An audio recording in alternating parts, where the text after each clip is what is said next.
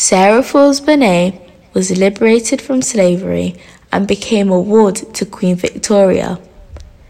It is believed she was titled member of the Egbado clan, now called Yewa, who is a subgroup of the Yoruba people of Nigeria. By the time she reached adulthood, she had taken her place in Victorian high society, where she married and had three children with a successful and wealthy businessman named Captain James Pinson Labulo Davis. Her relationship with Queen Victoria continued to flourish until she passed away in 1880.